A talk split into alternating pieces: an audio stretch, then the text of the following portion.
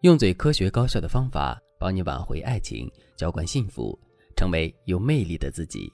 大家好，这里是飞哥说爱。我的粉丝塞拉回国以后，选择在一所高校教书，在这里他遇到了自己的男神。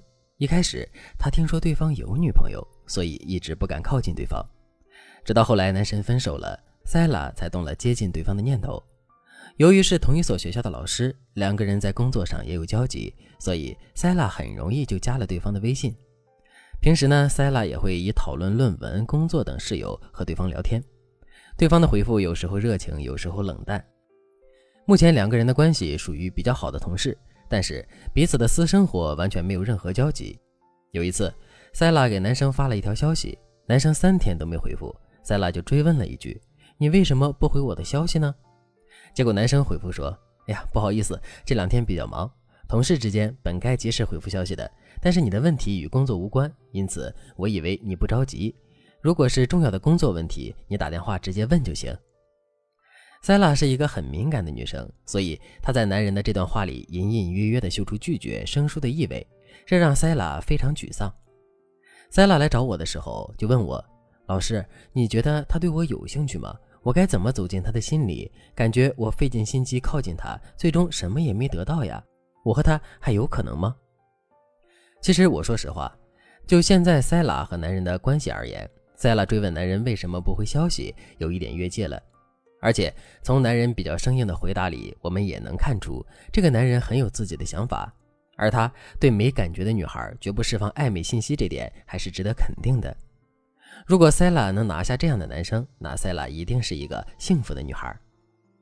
塞拉的越界其实不怪他，在心理学上有一个概念叫做心理替代效应，是社会心理学家库尔曼温勒在一九二六年提出来的。它指的是大脑会把你说的内容当成你已经做到的，比如你立下一个 flag，并在公众场合表达出来，虽然有满满的仪式感，但语言也会造成错觉，让大脑产生一种已经完成目标的愉悦感。就这样，你就会在不知不觉中把制定目标和完成目标画上等号，导致动力大大减少，最后导致你做事虎头蛇尾。在情感心理学中也有心理替代效应，比如你喜欢上了一个人，并且你已经进入到了他的生活，你的目标是成为他的女朋友，这就相当于你的 flag。然后有相当一部分的女孩子在这个时候，由于心理替代的效应。你会在接近对方的时候，觉得你已经在某种程度上完成了目标，然后你会不自觉地把自己带入到对方女朋友的角色里，这会导致明明你们是普通朋友，但是对方不回你的消息，你会很生气。很多偶像剧里的女二号多多少少都会被心理替代效应困住，她们明明不被男主喜欢，却喜欢以男主的女朋友自居，所以很多人都会把这个效应叫做“女二号效应”。根据我们的学员反馈，陷入女二号效应的女孩很少能够和心仪的人修成正果。为什么呢？第一，如果你在心理上提前将自己带入到了对方女友的身份，那么你会不自觉地暴露你的需求感。你越需求对方回复你爱你，对方就越不在意你。第二，当你把自己带入到女友的框架，你会想当然地对男生付出，你付出沉没成本越高，导致你越离不开对方。但实际上，你并不是对方承认的女友，对方不是你的谁，他随时都有拒绝你的权利，所以你就会成为在感情中被动的那一个。而且，女二号效应有时候并不明显。你也许会说：“我只是喜欢他，我知道我不是他的女友啊。”但是，明明你们没有确定关系，对方不回复你的消息，你会生气、焦虑；有其他女孩和他靠近，你会不自觉地露出敌意；当对方不接受你的好意，你会觉得对方渣。甚至在心里特别埋怨对方。如果你有类似的想法，那么说明你已经被女二号效应侵蚀了。